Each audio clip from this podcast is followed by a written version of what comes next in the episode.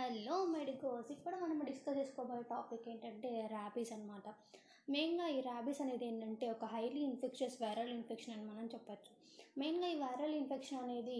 ఈ సిఎన్ఎస్ అంటే central nervous సిస్టమ్కి ఎఫెక్ట్ చేస్తుంది అనమాట ఇది ఒక జూనోనాటిక్ డిసీజ్ అని చెప్పొచ్చు. అంటే జమ్స్ అనేది స్ప్రెడ్ అవుతాయి అనమాట బిట్వీన్ అనిమల్స్ టు అనిమల్స్ కానీ బిట్వీన్ అనిమల్స్ టు పీపుల్ కానీ స్ప్రెడ్ అయ్యే ఛాన్సెస్ ఉన్నాయి. దీని యొక్క మోడ్ ఆఫ్ కాల్గేటివ్ ఏజెంట్ ఏంటంటే ఆర్ఎన్ఏ వైరస్ అనమాట ఎప్పుడైతే ఒక ఆర్ఎన్ఏ వైరస్ అనేది బాడీలోకి ఎంటర్ అవుతుందో ఈ ఆర్ఎన్ఏ వైరస్ అనేది ఫర్దర్గా మల్టిప్లై అవ్వడం వల్ల మనకి ఇన్ఫెక్షన్ వచ్చే ఛాన్సెస్ ఉన్నాయన్నమాట. దీని యొక్క మోడ్ ఆఫ్ ట్రాన్స్మిషన్ అంటే ఎట్లా ట్రాన్స్మిట్ అవుతుంది? ఒకరి నుంచి ఒకరికంటే మెయిన్గా ఇన్ఫెక్టెడ్ అనిమల్స్ నుంచి అనిమల్స్కి కానీ లేకపోతే ఇన్ఫెక్టెడ్ అనిమల్స్ నుంచి పీపుల్కి కానీ మెయిన్గా పీపుల్కి ఎట్లా అంటే డాగ్ లిక్ కానీ డాగ్ బైట్ కానీ చేసినప్పుడు మన యొక్క స్కిన్ సర్ఫేస్ నుంచి ఆ ఎంజైమ్స్ అనేవి లోపలికి ఎంటర్ అవుతాయి అన్నమాట మెయిన్గా దీని యొక్క ఇంక్యుబేషన్ పీరియడ్ ఎంత అంటే త్రీ వీక్స్ నుంచి త్రీ మంత్స్ వరకు అని చెప్పచ్చు. ఇంక్యుబేషన్ పీరియడ్ అంటే ఏంటంటే ఎప్పుడైతే ఈ ఆరోగ్య వైరస్ అనేది లోపలికి ఎంటర్ అవుతుందో దాని యొక్క సిమ్టమ్స్ కనిపించడానికి కొంచెం టైం పీరియడ్ పడుతుంది అనమాట దాన్ని ఇంక్యుబేషన్ పీరియడ్ అని పిలుస్తాము.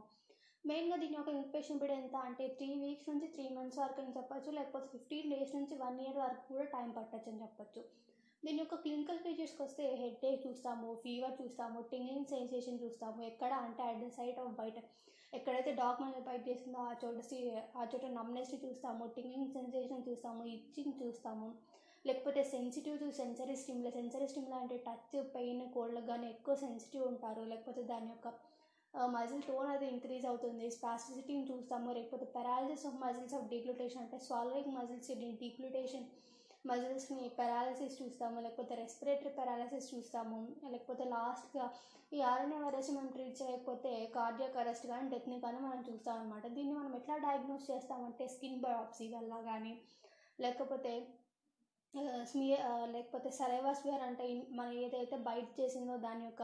సెలైవా స్మియర్ తీసుకోవడం లేకపోతే కార్నల్ ఇంప్రెషన్ చేయడం వల్ల కానీ యాంటీబాడీస్ని టెస్ట్ చేయడం వల్ల కానీ ఇట్లా డిఫరెంట్ డిఫరెంట్ డయాగ్నోస్ మనం చేసి ఫైండ్ అవుట్ చేస్తాం అనమాట